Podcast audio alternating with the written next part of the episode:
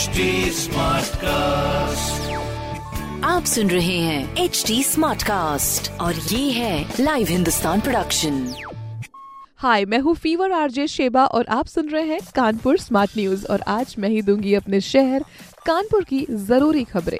तो सबसे पहली खबर की ओर हम बढ़ जाते हैं। बारिश ने जहाँ पर गर्मी से राहत दिलाई है वहीं पर सड़क बिजली और पानी की आफत भी हो गई है। मतलब एक सुख देकर चार दुख दे दो। ये कहाँ का इंसाफ है? हवाएँ तो खुशनुमा हो गई हैं, मौसम बहुत ही बढ़िया हो रखा है, मगर जल भराव की वजह से आने जाने में लोगों को बड़ी दिक्कत हो रही है। घर में रहना भी दूभर हो रहा है, क्योंकि कभी कभार बिजली इतनी ज़्यादा जा रही है कि इन्वर्टर्स भी बोल जाते हैं और गाड़ियों को बाहर लेके जाना भी आफत हो जाती है, क्योंकि कभी कभार साइलेंसर में पानी भी भर जाता है। आज पूरा दिन बदली रहेगी। बीच बीच में थोड़ा बहुत आपको उम्मीद दिखेगी कि हाँ शायद धूप निकल सकती है। कपड़े सुखाने के लिए, मगर इतनी ज़्यादा भी नहीं निकलेगी। मगर फिर भी साथ में उमस बरकरार है। आपको पता 24 घंटे के अंदर अंदर 60 डिग्री तक में कमी आई है। इतना ज़्यादा टेम्परेचर डाउन हुआ है। इसी के साथ अगली खबर की ओर हम बढ़ जाते हैं, जहाँ पर एंबुलेंस जो अनफिट है अपने शहर में, काफ़ी खतरा है, जो कि मरीजों की जान के लिए खतरा है।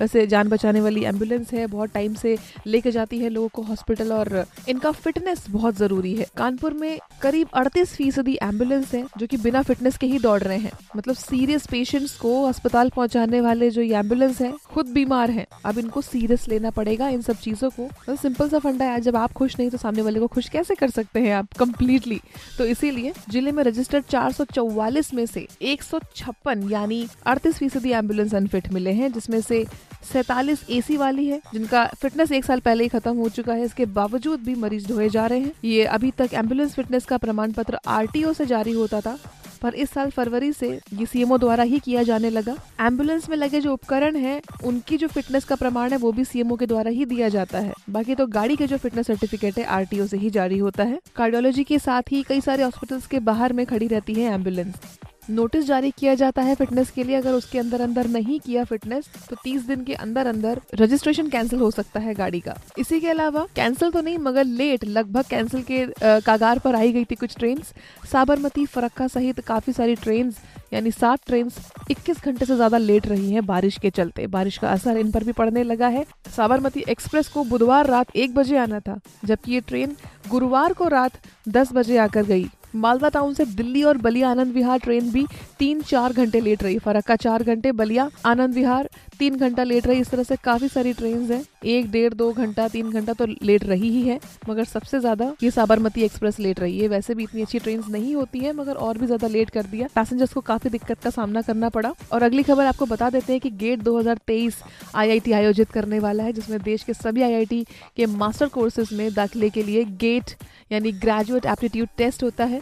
2023 का ये आयोजन आईआईटी कानपुर अभी सितंबर को फ़र्स्ट वीक में ही करने वाला है। इसके लिए ऑनलाइन आवेदन शुरू हो चुके हैं। वहीं पर परीक्षा चार, पाँच, ग्यारह व बारह फरवरी को कंप्लीट होगी 2023 में। गेट को आईआईटी कानपुर की देखा देख में। IIT Bombay, IIT Delhi, IIT Guwahati, IIT Kharagpur, IIT Madras, IIT Roorkee और आईआईएससी बैंगलोर संचालित करेगा। ये एग्जामिनेशन कंप्यूटर आधारित सीबीटी होगी और कुछ सब्जेक्ट्स में दो पेपर पर ऑप्शन होगा। उनके बाद में उनतीस सब्जेक्ट्स भी होंगे। इसकी ज़्यादा जानकारी के लिए आप गेट अधिकारी वेबसाइट यानी GATE dot I I T K dot A C dot in पर इसकी जानकारी प्राप्त कर सकते हैं।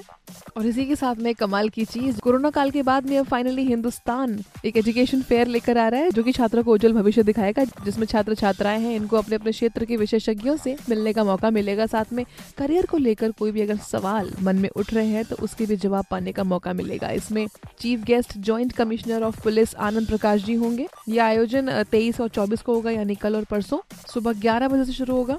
इसमें देश के बड़े बड़े एजुकेशनल इंस्टीट्यूट और काउंसलर से आपको मिलने का मौका मिलेगा। एजुकेशन फेयर में एंट्री और रजिस्ट्रेशन बिल्कुल फ्री है। इस फेयर में स्टूडेंट्स जो हैं एजुकेशन इंस्टीट्यूट को बहुत नज़दीक से समझ पाएँगे करियर की नई दिशा मिलेगी। रजिस्ट्रेशन करने पर हर स्टूडेंट के लिए दो हज़ार रूपए तक का डिस्काउंट कूपन भी मिलेगा। एक्सपर्ट काउंसलिंग के साथ ही ऑन द स्पॉट एडमिशन लेने का मौका भी मिलेगा। चुनिंदा इंस्टीट्यूट की ओर से काफ़ी सारे अट्रैक्टिव स्कॉलरशिप आने का भी मौका मिलेगा। लकी ड्रॉ और काफ़ी सारे गिफ्ट जीतने का मौका भी है।